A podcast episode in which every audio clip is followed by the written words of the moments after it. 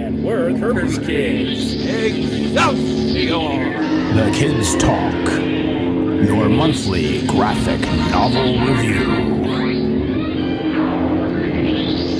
Welcome back, kids, and thanks for listening as we delve into Camelot 3000, our graphic novel for the month in the month of February. And joining me today is JJ. JJ, welcome back. How are you? I am doing great. This was such a fun read. So thank you for bringing this one into the reading list for this year. Brought back a lot of uh, a lot of memories of reading this when it first came out. This has always been one that I've wanted to cover and has actually sparked my imagination being very much a Bronze Age kid growing up with comics and then being a big fan of the deluge of fantasy sci-fi films and mashing up of the genres in the late 70s and into the 80s. And truly, this is reflective of the times. Camelot 3000 is an American 12 issue comic book limited series written by Mike W. Barr, penciled by Brian Bolland. It was published by DC Comics from 1982 to 1985 as one of its first direct market projects and its first maxi series. It was also the first comic book series to be printed on Baxter paper instead of newsprint, truly distinguishing itself in its production values. This was huge of the time. So let me let me set the stage here and, you know, really just kind of call out my age here. I don't care anymore. 82 to 85, these were the prime years that I was in high school. And I had the luxury of right across the street from our high school was a comic book store, a direct to market comic book store. So we no more hunting for comics on the spinner racks in the local five and dime or the drugstore or whatever and searching high and low. And some some weeks you some weeks you would get a comic some weeks you wouldn't. Month to month hit or miss. Here they were every month every week all the comics I wanted, and being able to see something like this hit the newsstand or hit the comic stand was just such a big deal. I mean, it was such a departure from everything that we had before us. Yeah, a, a, massive game changer. The industry would never be the same again once that direct market was established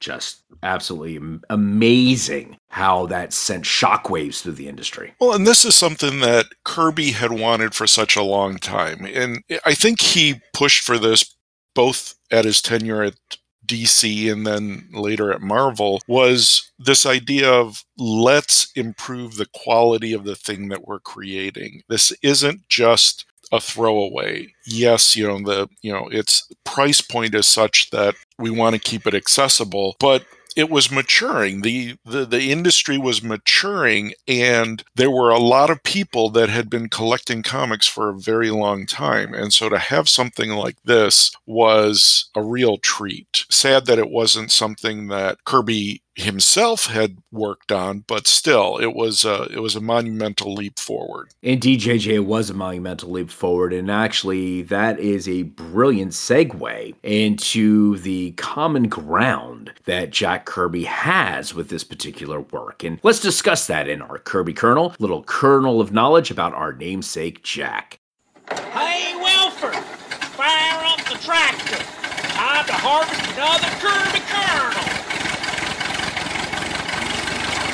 JJ, entering into our Kirby kernel now, we have an interesting little bit of common ground, and that happens to be Morgan Le Fay. Morgan Le Fay is a character based on Saint Erigane, daughter of Welsh king Maelgwn Gwynedd, who would become a supervillainess published by DC Comics. She debuted in The Demon, Volume 1, Issue Number 1, from September of 1972, and was created by Jack Kirby. The character is based on Morgan Le Fay, the mythical sorceress and half sister of King Arthur, first made popular in Geoffrey of Monmouth's Vitae Merlini, or The Life of Merlin. Now, this is awesome because his portrayal of Morgan in the demon was spot on. And when you look at that and then you look here, you can tell that they're both they're both coming from the same source. They're coming from the same well of inspiration and this this evil villainous character really has become kind of an archetype. There have been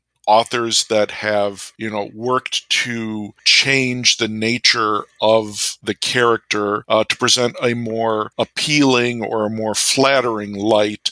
And I, I appreciate that as well. But what we're getting here is direct from the source the the character as it was portrayed in in the myths and legends of King Arthur. Yeah, it is amazing, JJ, how true to form both Kirby's iteration of Morgan Le Fay is and what Mike Barr did with the character. And I can't help but think that Barr absolutely complemented the foundation that Kirby had established with introducing the character being steeped in the very rich literary mythology that had been shared throughout the ages. And with that, why don't we head into a little creative chatter about our writer, Mike W. Barr, and our artist, Brian Bolland. Whoever is this artist and this writer, I must meet them. Creative chatter. All right, Mike W. Barr is an American writer of comic books, mystery novels, and science fiction novels. He's perhaps the first writer to have written every one of the first four incarnations of Star Trek, Star Trek The Next Generation, Star Trek Deep Space Nine, and Star Trek Voyager in comic book form or any other. A comic book writer for many years, Barr's credits also include Camelot 3000, Batman, Son of Demon, Batman and the Outsiders, Detective Comics, The Maze Agency, and Mantra for the Malibu Ultraverse. His Batman scripts have been adapted for the movie Batman Mask of the Phantasm and for several episodes of Batman cartoon show. So, Barr is an extremely accomplished writer, and I think that's really on display here in Camelot 3000. This was obviously a passion project, and being able to bring that to light. Clearly, he has a very down to earth um, approach. From the comics that you mentioned, what's the common denominator there? Well, frankly, Batman. And Batman carries a certain weight and gravitas with it. And the fact that he's been able to move through so many of those so many of those different titles speaks to his accomplishment as a writer. Now, Batman and the Outsiders was was pretty cool and groundbreaking in its time because this was the first time that Batman was leading a team and all of the problems that came with that of personalities that didn't work well together. You know, that's kind of a thing with all of these t- all of these things that we're talking about, especially Deep Space 9. There's a lot of relationships and butting heads and, you know, how do people get along? Very ensemble like cast. And that's really what he's bringing here in Camelot 3000. It's not just King Arthur, but it's King Arthur and his knights, as well as Queen Guinevere here. So it's very much how do all of these characters work together? I remember probably about 10 years or so ago, we went to a comic book convention in Columbus, Ohio, and Mike Barr was there, and I knew that he was going to be there. So I brought my copy of the graphic novel, the collected graphic novel of Camelot 3000 to get it, to get him to sign it. And when I handed it to him, you know, he was really surprised. He didn't think anybody still remembered Camelot 3000 because he was more well known for his Batman stuff. And really, this was my introduction to Barr, and I, I've been a fan ever since. Yeah, JJ, DC just doesn't hand Batman over to anyone. So it speaks volumes his extensive work there with one of those tentpole characters, part of the Holy Trinity over at DC. But what also comes through loud and clear is Mike's genuine love of science fiction. The fact that he dealt with the original Star Trek characters within that Shatner, Nimoy, Spock, and Kirk realm, and then goes into the next generation and Deep Space Nine and Voyager. There are beats that come through loud and clear as far as his love from for science fiction here within Camelot 3000 and the same also can go for our artist here, Brian Bolland. After publishing his first works in the underground comic scene, Brian Bolland made his professional debut with the black Nigerian superhero Power Man. Now, this is not to be confused with the Marvel Power Man, but this is a different Power Man. In 1975. He then became a successful artist on the Judge Dredd series in 2000 AD in that entire magazine comic. His work was noted by the American publishing house DC, and after doing some Green Lantern cover illustrations for DC, he was assigned to do the series Camelot 3000 with scriptwriter Mike Barr. Wow, talk about a baptism by fire over here on DC. Bolland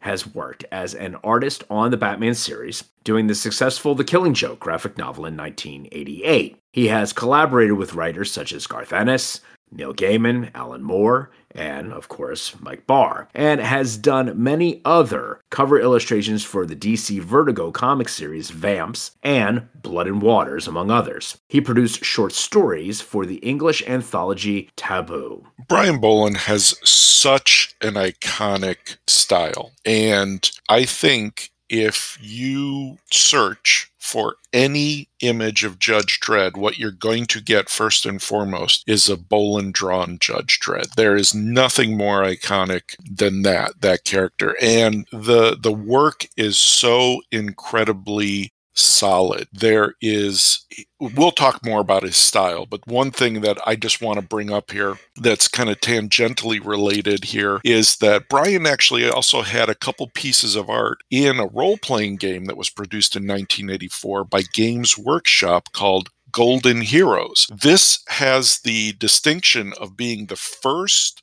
totally original British role playing game that was released. Prior to that, it was a lot of American imports of the day, you know, mostly Dungeons and Dragons and then later Call of Cthulhu. This was distinctly British, and there's still a very large following of the game and its later iterations, UK Squad Squadron UK, excuse me. Just you know, th- there's nothing I think when I think of a, a, British artist, Brian Bolland is one of the first ones that come to mind. And to have him working on Camelot 3000 just feels like it lends it a little air of legitimacy. What do you think? Oh, indeed. Because Mike Barr also said that with having Brian Bolland be the illustrator for Camelot 3000, it was refreshing to actually have a British artist portraying these amazing set of characters that had just captured the imagination of folks who have been enthralled with the Arthurian legends. And I can't think after now taking all of this in, knowing the time in which it was developed, uh, there was no better artist to have been chosen to do this. But, you know, that's with hindsight. I have no idea if the powers that be in the editor positions at DC really felt that way when they put Bolland to the task but, you know, they were rewarded for fantastic judgment based on how both Barr and Bolland were able to collaborate and really work incredibly well as a team. Agreed. There is there's a real synergy between writer and artist here and in the foreword to the graphic novel version that we read, Barr actually compliments Bolland in the way that he he says, I was writing a lot at the beginning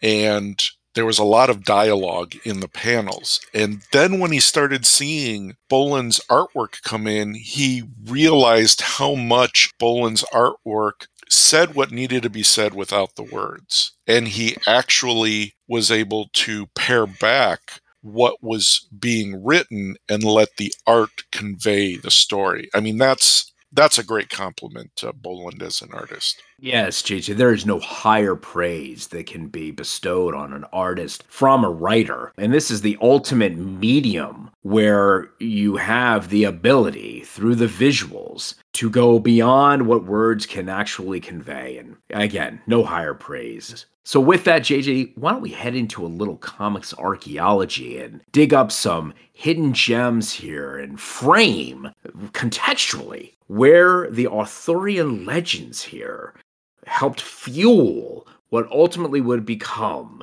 Camelot 3000.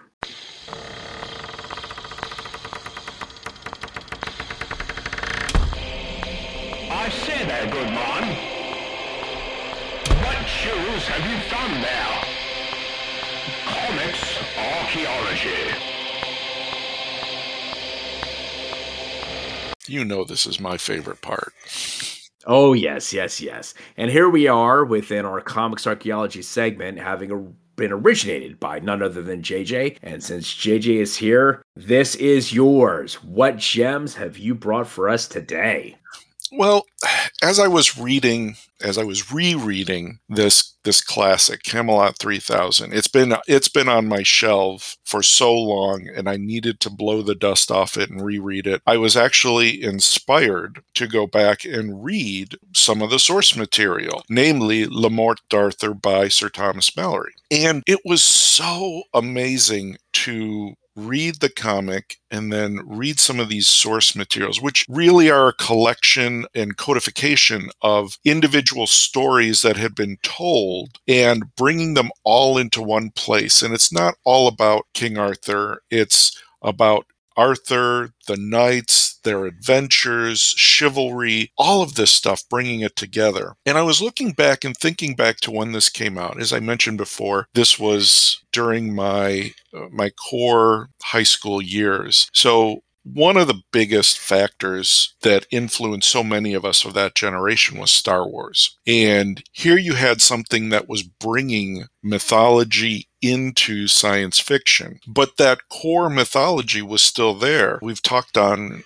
uh, other podcasts, you've explored the roots of fantasy literature and comics, that this had a resurgence in the 70s. We were seeing more of that in comics with characters like Prince Valiant, The Shining Knight, The Black Knight, and even mentioned earlier, Demon by Jack Kirby with Merlin in that, as well as Morgan Le Fay. And there seemed to be this sort of ramping up, this in the zeitgeist of, of humanity, this, this, you know, call to a, a more chivalrous time. And leading up to the publishing of Camelot 3000, we had a couple key events that were happening just prior to that. And one of them was the movie Excalibur. So prior to that, it was the 1960s with the musical of, of Camelot. But here was a retelling of the Camelot myth through the movie Excalibur. And this came out in 1981. It was very stylistic and, you know, the bright shining armor, but yet, you know, this was juxtaposed against the the dark and mysterious nature of Merlin and the, you know, the dark arts that kind of surrounded him. And we also had in a, a, lesser known work by comic book legend Gil Kane was a book called Excalibur. Excalibur with an exclamation point. So if you look it up, Gil Kane had published this book and or authored this book and it was a more down to earth retelling of the Arthur myths. There was not really the mysticism and magic surrounding the character that some of the legends would hold sway with. So I think there was, it just seemed to be the right time for this for this story to be told in this way. What a great way to combine some of the things that we learned from watching Star Wars and Empire Strikes Back and bringing it into the comic book medium, this blending of science and magic and mysticism and mythology, bringing them together in a format that is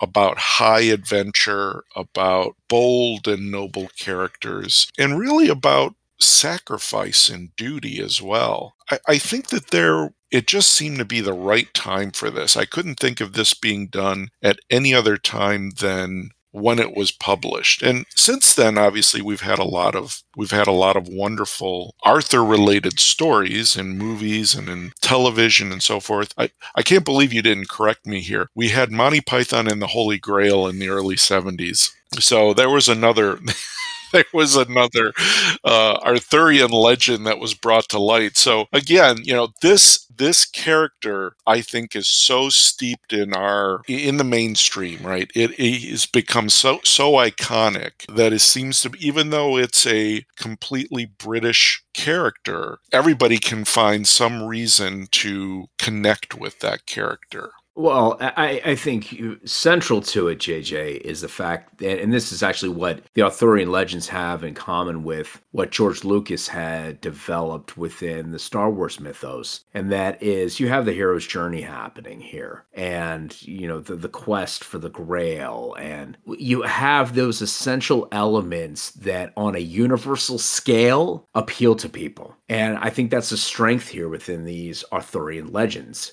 you have a lot of universal themes that cross through or cut through cultural differences and are actually unifiers in a lot of instances for folks to be able to go, oh, okay, I understand where this mythology is coming from. I I, want to add just a, a, little something else here. And by the way, there was nothing there to correct as far as Monty Python and the Holy Grail because frankly, that's that's satire at its best. Uh, and and really the the brits there and, and and the pythons just you know taking the piss out of that entire legend and and saying okay look this is one of our biggest exports. And did you just see the hysteria that was surrounding camelot the broadway musical? And then oh by the way they made it into this movie that got blown into incredible proportions. And everything was king arthur knights of the round table. But when we saw this reset happen within Star Wars in particular in 1977. Hey, wait a second. This is taking root mythology, universal themes, and putting it in a science fiction setting. Well, heck, that's exactly what Camelot 3000 is, and what Barr and Bolland do here is truly magical. And during the publication history of this, while this was happening, you had the movie Krull come out. So uh, there was another overt application of taking mythological, medieval kind of setting and feel and throwing it into a science fiction environment. Like you said, JJ, you hit you hit it right on the nose. It was in the zeitgeist, and this is truly a celebration and I'd say modern classic in comics and graphic novels of what came out here with Camelot 3000. Yeah. The other thing we started to touch upon this earlier was the fact that this was Direct Market's first exclusive series. And I think a first off the subject matter of a truly unique endeavor. This isn't just, hey, let's put Superman in kind of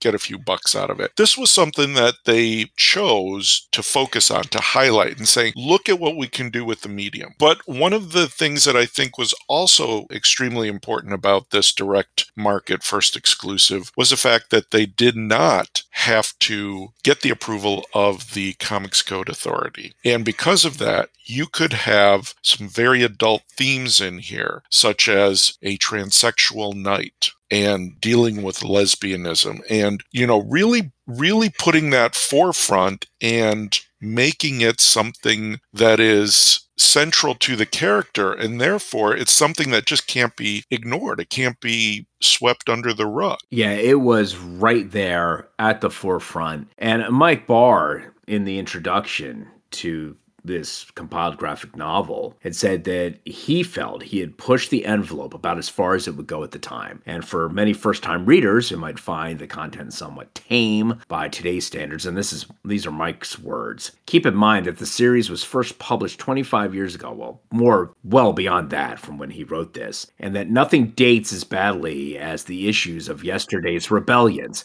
which is so true. I mean, that is so eloquently put, but for its time, it was amazingly groundbreaking, very forward thinking, and uh, Mike is to be applauded for really pushing those boundaries here and taking advantage of this direct market. Now, I'll remind our listeners that this was not the first time that the Comics Code had been skirted by the industry. If we go back to the 70s, that was the advent of the magazine format, which did not apply as a comic book. It was, it was a magazine, and many of those horror comics that chose to push the envelope in the 70s and have more adult oriented themes in the occult and all of that good stuff were not beholden to the Comics Code Authority because they were published as magazines. So, this is another variation of that theme, but different because these weren't on spinner racks, these weren't on newsstands. You had to go to your comic book shop to get this comic and you'd only find it there. And the production values at the time were just a completely in a whole different stratosphere. Agreed. Well, JJ, what do we think? Should we head on to that literary aisle and begin our discussions of the story and the art of Camelot 3000? Absolutely. Arr, land ho! There's our literary aisle.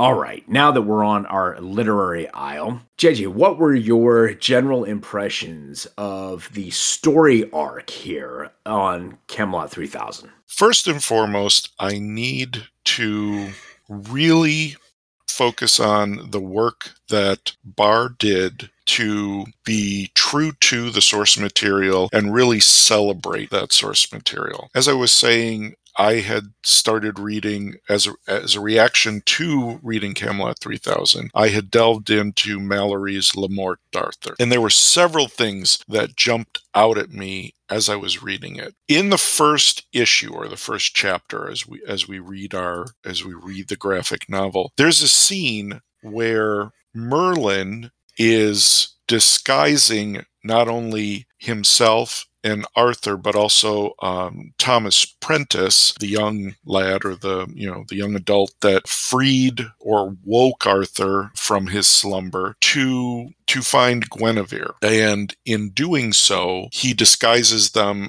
as anybody that looks at them will see the people are in the uniform of the military services of what would be America of the of that day of the year 3000. And it calls back to a scene very early in the Legends of Arthur where Merlin disguises Uther Pendragon, King Arthur's father, Merlin himself, and an aide of or or a loyal soldier of Uther's as a knight and squires of that knight so that Uther could bed the lady of Cornwall Castle while thinking that it was her husband. So here's a direct usage. We see Barr using Merlin in exactly the same way as we see it in Le Morte d'Arthur. It's very subtle, but it's just the callbacks to that are so so strong. And even the use of Stonehenge as the resting place of Merlin, one of the oldest known depictions of Stonehenge shows a giant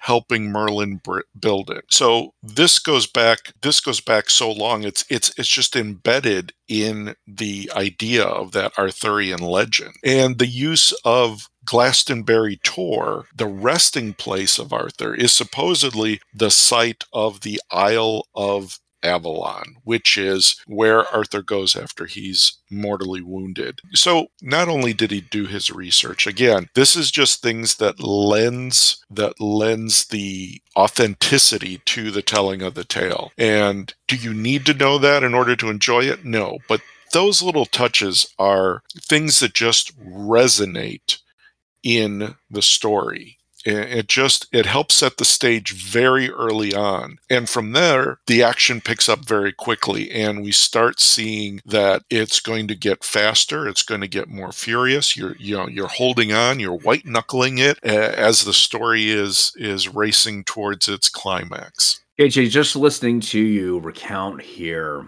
the story plotting and how the authenticity is just weaved in the legend into this new mythos to develop Camelot 3000 by Barr, I was ha- having Roxy Music's Avalon go through my head. You know, I'm a very musical kind of guy. And th- this, again, folks, is the zeitgeist. Uh, that album was released in May of 1982. So everything really was going King Arthur at the time, okay? A- in addition to that, when we're talking about the character development here, and particularly in the plotting, Barr does an incredible job of giving voice to very strong female characters and also sharing those strong female characters' perspectives on what is going on as it relates to the round table, as it relates to the opposition to the round table here, which we have Morgan Le Fay and her point of view on what all is going on here between Arthur, the round table, all the various personalities, and then manipulating those particular characters in a way in which to gain her advantage throughout this limited series. And that harkened back to me to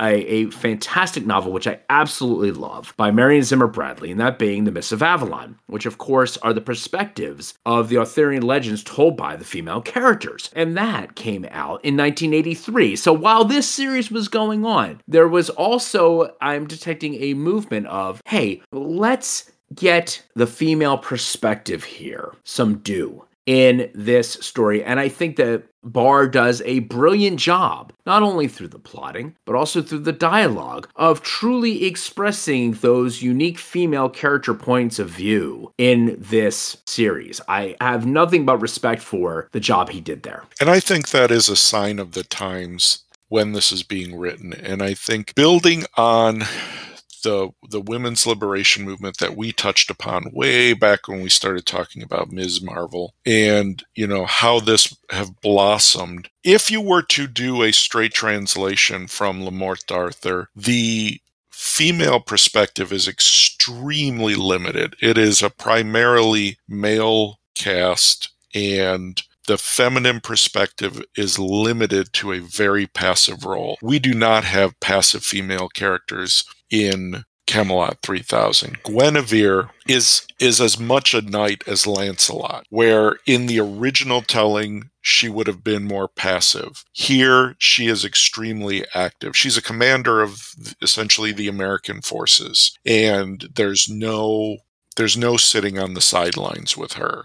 And then you get the and then you've got the the transsexual Sir Tristan who is a knight reawakened in a female body. So absolutely, this was this was absolutely a a sign of the times where I, it's kind of a midpoint between Malory and Mists of Avalon, where Mists of Avalon goes to the other end of the spectrum, where it's strictly feminine perspective. Here, I think there is, it still is more masculine, but there's much more of the feminine involved in this. Yeah, and from that perspective, JJ, that was for for me a very welcomed and refreshing point of view from what really was rare to see in that bronze age of comics that were being produced at the time. And therefore it was it distinguished itself in a very positive manner. And i agree it, it doesn't go the full length that Mists of Avalon does, but it certainly is far more balanced than anything else that had been presented up to that time with respect to the King Arthur legends being employed in a manner such as this. It was again, I just thought it was very very well done and with a a very astute hand by Mike Barr. Now, JJ, when we're looking at Camelot 3000, right there in the opening, issue, you had the introduction of Thomas Prentice. And I think that is our, as a readers, presence, our connector into this world that is Camelot 3000. And I thought that was very, again, very well done by Barr to give us a vehicle, the reader, to be able to relate to as we're then being introduced to King Arthur, that reawakening there in the tomb, and then, of course, going out and finding, discovering the modern incarnations of all the various knights of the Round Table. So let's let's talk about Prentice for a minute here. So you're absolutely correct. Let's take the name apart first. So first, Thomas Prentice, and I think this is Barr and this is purely my opinion, I think this is Barr tipping his hat to Sir Thomas Malory, the author of the Le Morte d'Arthur. So that's the first thing. The second thing is the name, Prentice. I see that as being short for apprentice. So he quickly takes on the role of he quickly takes on the role of King Arthur's squire leading him, doing what he needs, and helping fill in the gaps to what is what's going on. Arthur awakens, he's in a strange land, he's in a strange time, or he's in his homeland but no longer recognizable. So Thomas really provides the as you say the stand-in for us to say, "Oh, they are here's what's going on. Hey, what you know what's different about the year 3000 how did we get to this situation? Who are these aliens? And, and why are they doing all this stuff? And really helps helps us fill into that. But he also forms another fills in another role and that is that he has the classic hero origin. By the third or fourth page of the story he's orphaned. You know he's trying to escape to france from these aliens, trying to escape the aliens, get across the channel to France. And in doing so, both of his parents are are killed and he's he's off and running. He's trying to fend for himself and protect himself and that's when he stumbles on king arthur. So he's got that classic hero origin there. I mean he's got the blonde hair. He's got the looks of a luke skywalker really. You know he's our stand-in but we do see him go through a transformation into fully becoming a knight of the round table. So he is an apprentice no more JJ, that is right on the nose. I could not agree with you more as far as my perceptions of how I read that character. And I thought Barr was rather clever in the tribute that he made there with that character and providing a great definition of how that character would be a very powerful enabling vehicle for him as a storyteller throughout this series and keep me at least i know and, others and perhaps you felt the same engaged with the story through thomas's eyes and also allowing us to, through his exploration, detect more of the nuances amongst these characters. I, I felt he was a really effective vehicle for unwrapping some of the complexity of these characters, almost like peeling away that onion skin. Uh, and allowing us to to delve a little deeper here and uh, again really really really well done i I can't heap enough praise on the use of that character. Right.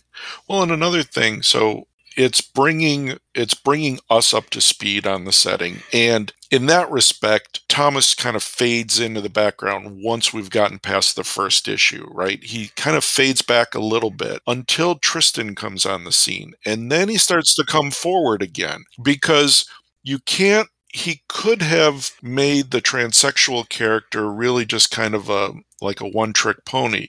But then now you've got it from Thomas's perspective being attracted to the female aspect of Tristan and Tristan identifying with the masculine and the challenges that that that presents to the to the relationship. And i think that it's I think that it's handled with a a soft touch and a a genuine care to let's let's talk about this. Let's put it out there and let's talk about this. As opposed to taking either a derogatory view or maybe a more cynical view this is just trying to shine the light on the situation and let the reader decide well you know what do you think about this? I don't think that barr is preaching anything other than saying here's the reality of the situation and what can come of it. Make of it what you will. Yeah, he does a fine job of presenting a scenario or situation within this plot, but not editorializing at all. And I thank him for that. It was it was wonderful to truly allow the reader to come up with their own conclusions and thoughts as these characters were presented and their backstories were revealed and their dynamics. And that was the really great thing here the dynamics were revealed then based on those past histories. Because if we look at guinevere and look at lancelot well guess what folks? The same problems are still there but now we're in the year 3000 and how those characters reincarnated and immediately, once they're in the presence of one another, oh, wait a second, we can't go down that same path that we've gone down from generation to generation when we've met up before. So uh, that was exquisitely done. Great, authentic callbacks to the mythos and superb integration then of the mythos into the modern era. Absolutely. I I really agree on that point. The one thing I think might sit a little uneasy with readers are the characterization characterizations of the various political figures of the time. So those political figures end up being treated with more of a satirical touch, where King Arthur and his knights are the epitome of chivalry and fighting for a noble cause. You've got these foils in the form of the leader of the Americas, the leader of Russia, the leader of China, and the leader of Africa. These these caricatures of leaders basically straw men that are set up for Arthur to kind of sweep in and, you know, get the backing of the populace of the world. You know, this is no longer just Britain. This is the world that he is he is acting for. That's an excellent point, JJ. The power vacuum that exists here in the year 3000 by these United Defense Forces on Earth of those various regions. And you have Arthur going up against Morgan Le Fay, and sometimes un, unknowingly in some instances, and how much then Morgan Le Fay is pulling the strings of these various leaders and trying to get them to do her will. Uh, but again, unbeknownst to them, they, a lot of uh, trickery happening. And when we're looking at this story, there were some really cool reveals that would happen later in the the book that were true to form as far as thematically keeping with the Arthurian legends, but one in particular actually blew me away uh, when we got deep into uh, the story here, and it's one that has a very deep connection with Morgan Le Fay herself. What what were your impressions as far as how Barr actually kept some of the reveals towards the tail end of the story? And do you think that worked effectively, or JJ, were you kind of tuned into based on the personalities and how the reveals of the personalities were going? Do you think that Barr at all tipped his hand? Were you surprised at all? I mean, I know this was a reread for you, but when you were hearkening back to when you first read the series, do you think those were effectively employed by Barr? Well, we're talking a long time ago, so I think I was a very different person at the time. And if memory serves, I did take it as quite a bit of a surprise in this reveal. So, not wanting to ruin the spoilers to give folks the true the true experience of it.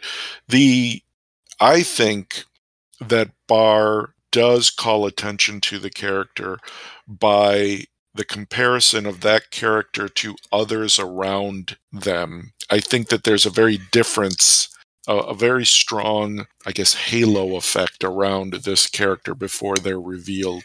And then once they're revealed, uh, that that's the last thing. It's like throwing nitro into the mix. It really rockets up after that to an extremely climactic finale. Yeah, I think that's all we should probably say about that without giving too much away. Yeah, I agree, JJ. And what's wonderful actually right now is another kid is joining us, and that's Doc. Doc, we're glad that you could join the conversation here as we're reviewing the story and the plot for Camelot 3000. What were your general impressions of the story and what really stood out to you from a plotting and story development standpoint from Barr? In general generally speaking i'm definitely not as much into like the fantasy comics that that you and jj um, are but i'm glad um, you know what i thought yeah i'd like to be a part of this. It sounds like an interesting story and i'm so glad i read i probably would have never read this on my own i have to admit that and i'm so glad i did. It just grabbed me right from the first issue. I thought it was a really really incredible retelling of the kind of of that camelot and the king arthur story and it just infused all the classic elements of a King Arthur legend into this new future kind of time. And i like it too that the you know it's it's not they don't make everything so futuristic that it seems like ridiculous that it's kind of feels like it's in our world just a couple years in the future kind of thing. And i really loved uh, how like yeah everything that they infused in there and how they brought back all the classics the excalibur uh, morgan le fay and um, uh, merlin and everybody like that. I thought it was really really well done. And especially with the backdrop of this alien invasion. I think it was a really cool idea because they we have all the old knights of the round table being like you said their their identities were kind of hidden almost like in this I guess I mean for lack of a better word like in a reincarnation yeah. And that was really I thought it was a really cool idea like you, you mentioned and it's a really cool idea. It's like oh one of the knights is trapped in the body of a woman. He's still has his male like mentality, but he's in this female body. And also, I thought it was kind of interesting how the other knights are looking, even though they know. And I'm sorry, I cannot remember for the life of me which which knight he was. Um, oh, it was Tristan. Yeah, you just said Tristan. Um, and even other the, the other knights know that's Tristan. They still treat him differently because he has the form of a woman, and they think he's not now. He's not going to be as fierce a warrior and everything. And Tristan um, they prove themselves to be extremely apt at the at the task at hand. So I, I, thought it was really really creative, and I thought it was a really good way they dealt with with those kind of issues. They even kind of deal with that sexism kind of deal, and uh, I think uh, you know Tristan comes out on top. It's uh, and I thought it was a really I liked her arc in there that she you know she goes even so far as she was going to betray everybody just to get what she wants, which is her male form back.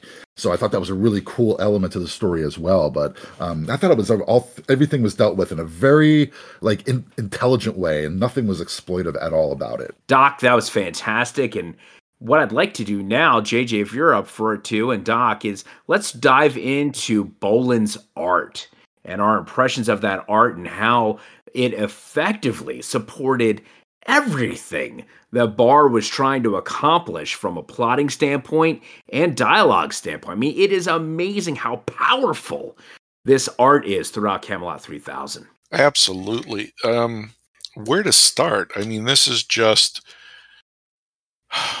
this is just really exquisitely done from beginning to end. So you've got a you've got a future setting. You've got knights that are easily 4,000 years out of date. You know, so how do you portray them in a way that they still look legitimate and and fit into the setting. And I think what Bolland did was make sure that everyone had a unique look. One of the things that is challenging when you look at films that deal with uh, knights in armor is that they're very they're very difficult to tell one person apart from the other. If they don't have their coat of arms on their shield and even then you have to recognize the coat of arms in order to tell Lancelot from Gawain. So here they've all been given a very unique look. King Arthur is dressed in reds and golds, very regal and rich. Lancelot is in white and silver and has a very paladin like feel to him. I can't look at Lancelot in this story and not think of a paladin from D&D or from Three Hearts, Three Lions, the novel. It's just everybody has such a distinct look about them. You've even got, uh, I think it's Sir Galahad, who is Japanese and has a very samurai look to him. So there's very much a case of making the characters unique so that they you get a sense of their personality and their character from their armor from their look from the way they dress really again Bolland bringing a sense of realism groundedness to the to the series yeah, JJ, I uh, yeah, I I thought the uniqueness visually with which all of these knights of the round table were portrayed and then of course starting with Arthur because Arthur is the first clue that okay, look, we're going to have this medieval look eh, within this futuristic world because he's taken out of the tombs that way. I mean that that's how he was he was buried as where we're meeting up with the other knights as they are in their reincarnated states here in the year 3000. And I thought something else to be very clever was Merlin telling Arthur, here, distribute the talismans so and give them to every one of the knights so they'll remember those slumbering memories essentially bringing them up to speed through these tal- talismans the talismans uh, what what their journey had been in in that former life. Uh, that was great. I, I, really really loved that. And uh, merlin almost taking on this omnipresent persona. And and when there is a necessity for something to move the story or plot forward merlin was one of those central figures as is also morgan le fay in her manipulating manner and uh, morgan's uh, attire leaves nothing to the imagination. It is wow. Um it is definitely a celebration of the female form. There's no doubt about that.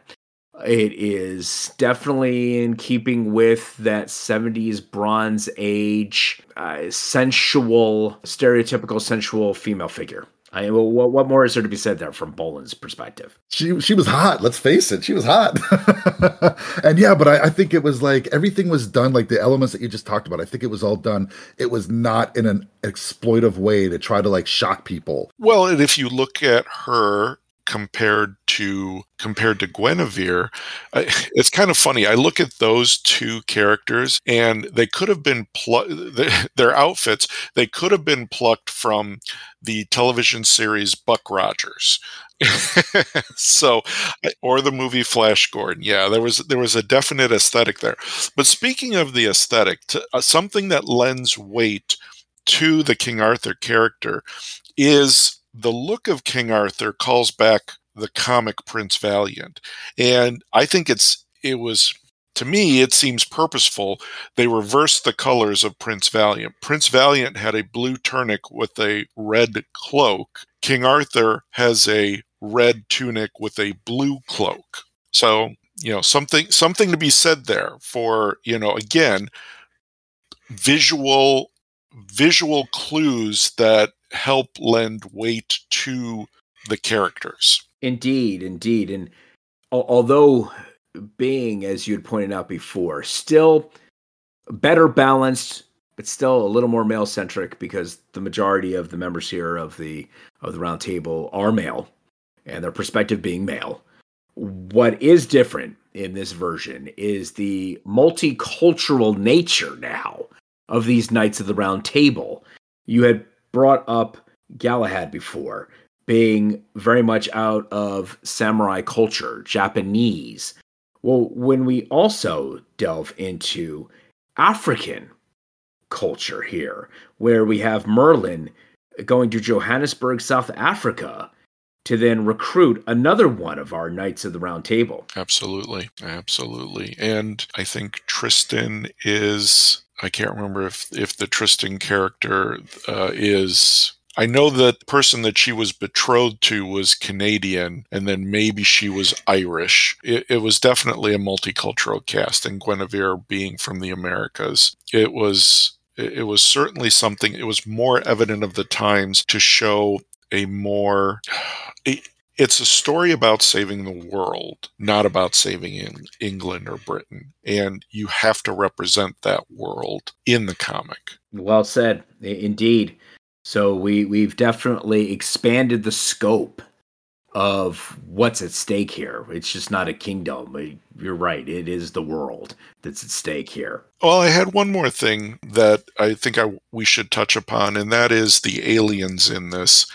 I think that the aliens are certainly influenced by the the movie Alien.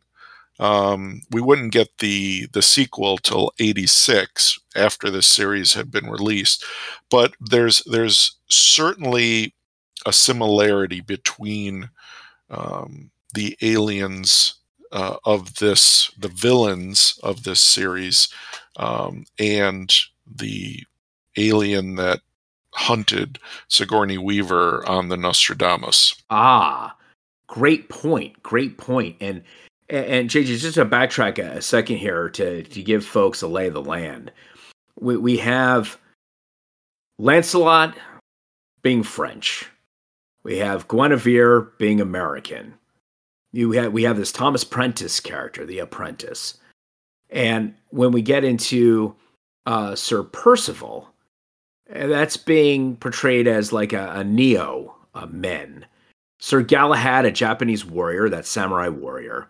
Sir Tristan being a white female and very much in that Celtic vein, Irish. And then Sir Gawain being African, a, a black man.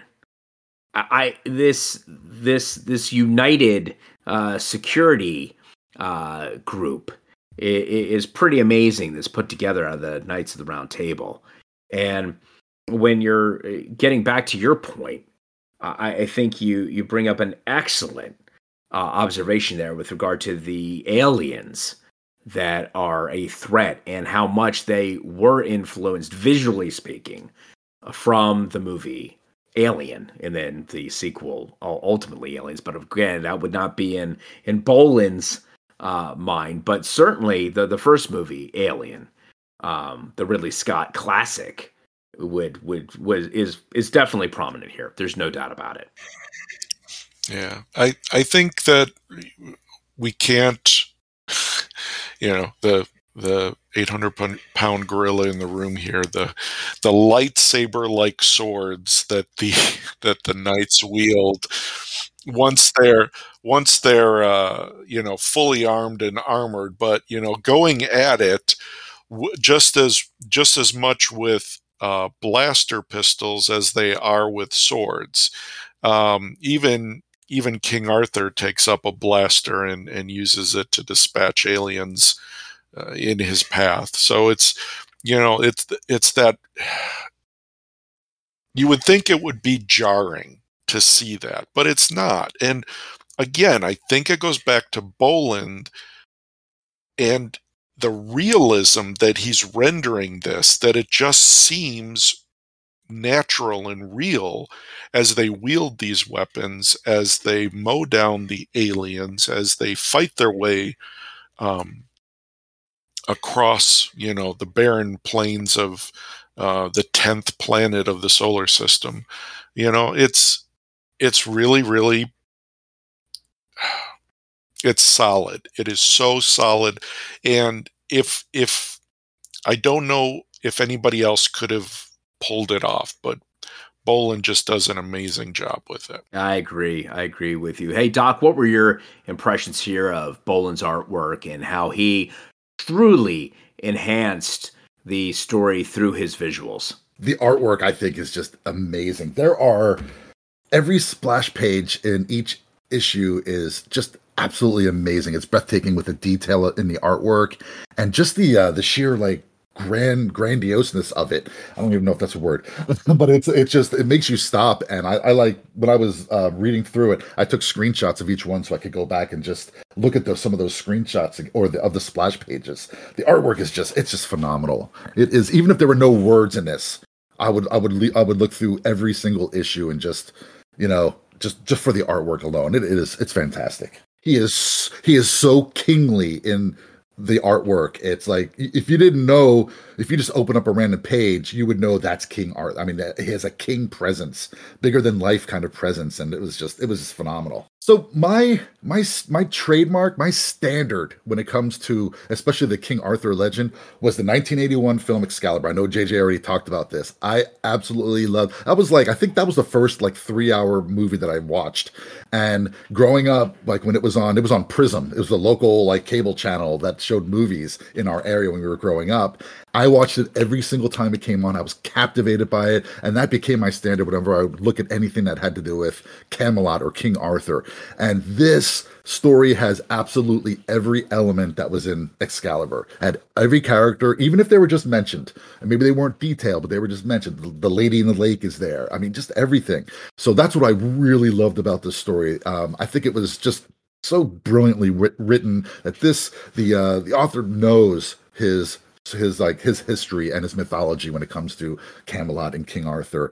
And the artwork, you couldn't have asked for any any better artwork to uh, complement this story. I think they go absolute hand in hand. And as far as who I would recommend this to, I would recommend this to absolutely everyone. If you love fantasy and like this kind of era, then you would you're definitely going to love the story. And even people like myself who maybe like a very select part of the King Arthur legend in this like the movie Excalibur, I think you're going to really enjoy this too because it's just when it gets down to it, I mean, it's just really fantastic writing and artwork. And that's what we're looking for when we want to read a comic, something that's engrossing, that just really grabs you and you just really get involved with the characters and you were you know there were there are a few characters that we lose during the 12 issues and you really kind of get heartbroken because these characters really they were developed so well um and, uh, so i recommend this to everybody absolutely anybody who thinks um that likes comic books because the writing and the art is just pinnacle Absolutely, Doc. I, I couldn't agree more along those points. And to, to bring up one of your points, you know, this space station which essentially is the the reestablishment of Camelot on a moon, no less. And the structure up there is an incredible, incredible mashup of not only space exploration but but putting of a modern medieval castle on, on a moon. I, JJ, what, what, how do you feel uh, Bolland did with that one, pulling that off? Well, you couldn't have King Arthur without a castle, right? You have to have Camelot. Camelot, at least as a base of operations, has to be there. And I think, you know, having this futuristic mansion that belonged to the Lancelot character because he's the richest man in the world. Just it made sense. Um, it, it, also helped that you know Lancelot was bankrolling their resistance. So, but it just you know it was an easy thing to do then because there was no no real fight to to claim it, uh, especially once Lancelot showed up and was awakened to the memories of his previous life. Indeed, indeed. So, JJ, how would you wrap up here this collaboration between Barr and between Bolland as far as how one complemented the other in moving plot and story forward? Pacing is a little slow in the beginning, but you hmm. almost have to do that. You have to establish the setting. Camelot 3000 takes place in a future that has to be rendered. And once you've established that, then you can move much more quickly. And I think after we get that, after we get that grounding in that lesson from Thomas Prentice as to what's going on and how we got to the year 3000, I think things move quickly after that. Uh, the book read so well even after all these years. I think somebody coming to it for the first time might might you know, hit a speed bump here or there where there are some elements clearly of the time. Some of the fashions of the year 3000 scream 1980. but given that, given that, I still think it holds up so well. I think as an adventure story, it holds up so well. Things move at a very quick pace. There's a back and forth. There's genuine hardship, there's genuine sacrifice, a call to duty. I think it's got all of the right stuff in it. Yeah, I, I, tend to agree with you, JJ. There was never a dull moment here. I will admit, because you're establishing the story, the setting, the characters. It's gonna be slow. It's it's world building to a certain extent within its first two issues, but man, it really begins to hit its stride towards the tail end of issue three and throughout the remaining issues. And there it culminates here in its twelfth issue. So it's it's pretty meaty with regard to story and just the uh, action becomes rather fast and furious the more the conflicts come to a head. I am Dungeon Master. And with the times, JJ, and this really being indicative of its setting interest, the fandom, if you will, of this mashing of science fiction and fantasy,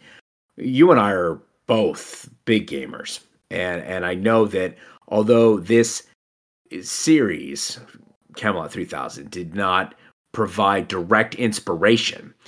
However, the Arthurian legends and the reemergence and the popularity of that would actually inspire a particular game of the day, and that would be Pendragon by Chaosium. And Pendragon, or King Arthur Pendragon, is a tabletop role playing game in which players take the role of knights performing chivalric deeds in the tradition of the Arthurian legend.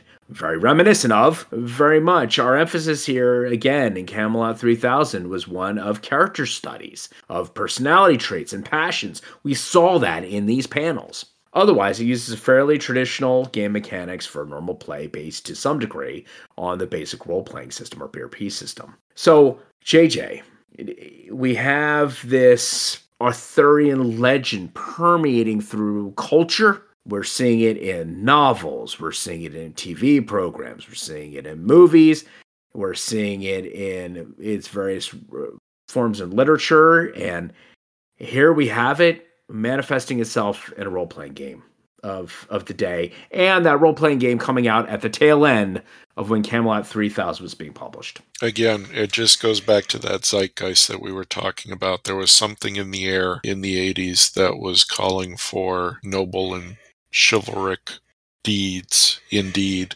I think that the characters, the stories provide they're so archetypical in their nature that they they are touchstones. They're things that we can all connect with. And I, I, don't know that we can make the point any more strongly than we have of how much it's permeated. And, you know, something of the day was, you know, the early 80s. This was the hero. This was a calling for a, a more chivalric hero. And you know something? Bonnie Tyler was also calling out for a hero too back in the day, wasn't she? she was. She was holding out for a hero, and that hero was King Arthur. And, and JJ, I don't know what more is to be said here about this, other than I think we are in violent agreement about how much we both loved Camelot 3000 and would recommend it to just about any reader. But let let's let's get a little more specific in our final recommendation and wrapping this up. Jj who would you recommend camelot 3000 to do you think there's a specific lover of a genre or a reader of comics that this would really appeal to other than a general endorsement to hey look th- this is a groundbreaking work that in the day everyone should at least read once. Yeah i i think it has that air about it that i think it appeals to a very broad base of broad demographic. I think if you enjoy adventure literature if you enjoy noble and heroic characters if you appreciate good deeds and duty and potential sacrifice, then I think you will enjoy this story because it's unique. It's not, it has all the elements that make up a great story. It it follows the course of Campbell's A Hero's Journey, but at the same time, it's such a neat and unique mashup of of cultures and of genres, and it's a product of its time. I think, yeah, I, I, think this is a wide cast the net wide here. I think you you owe it to yourself to read this, especially if you're an, a fan of adventure literature. Well, kids, I don't think there's anything more to be said that JJ just didn't cover right there with that ringing endorsement. So, JJ, I want to thank you so much for coming in and sharing the experience here of reviewing Camelot 3000. And I also want to thank Doc 2. And we would love to hear from you. Once you have read Camelot 3000, please leave us a message via the Anchor app or send us an email at Kirby's Kids Podcast at gmail.com. We're Kirby's Kids. Shout,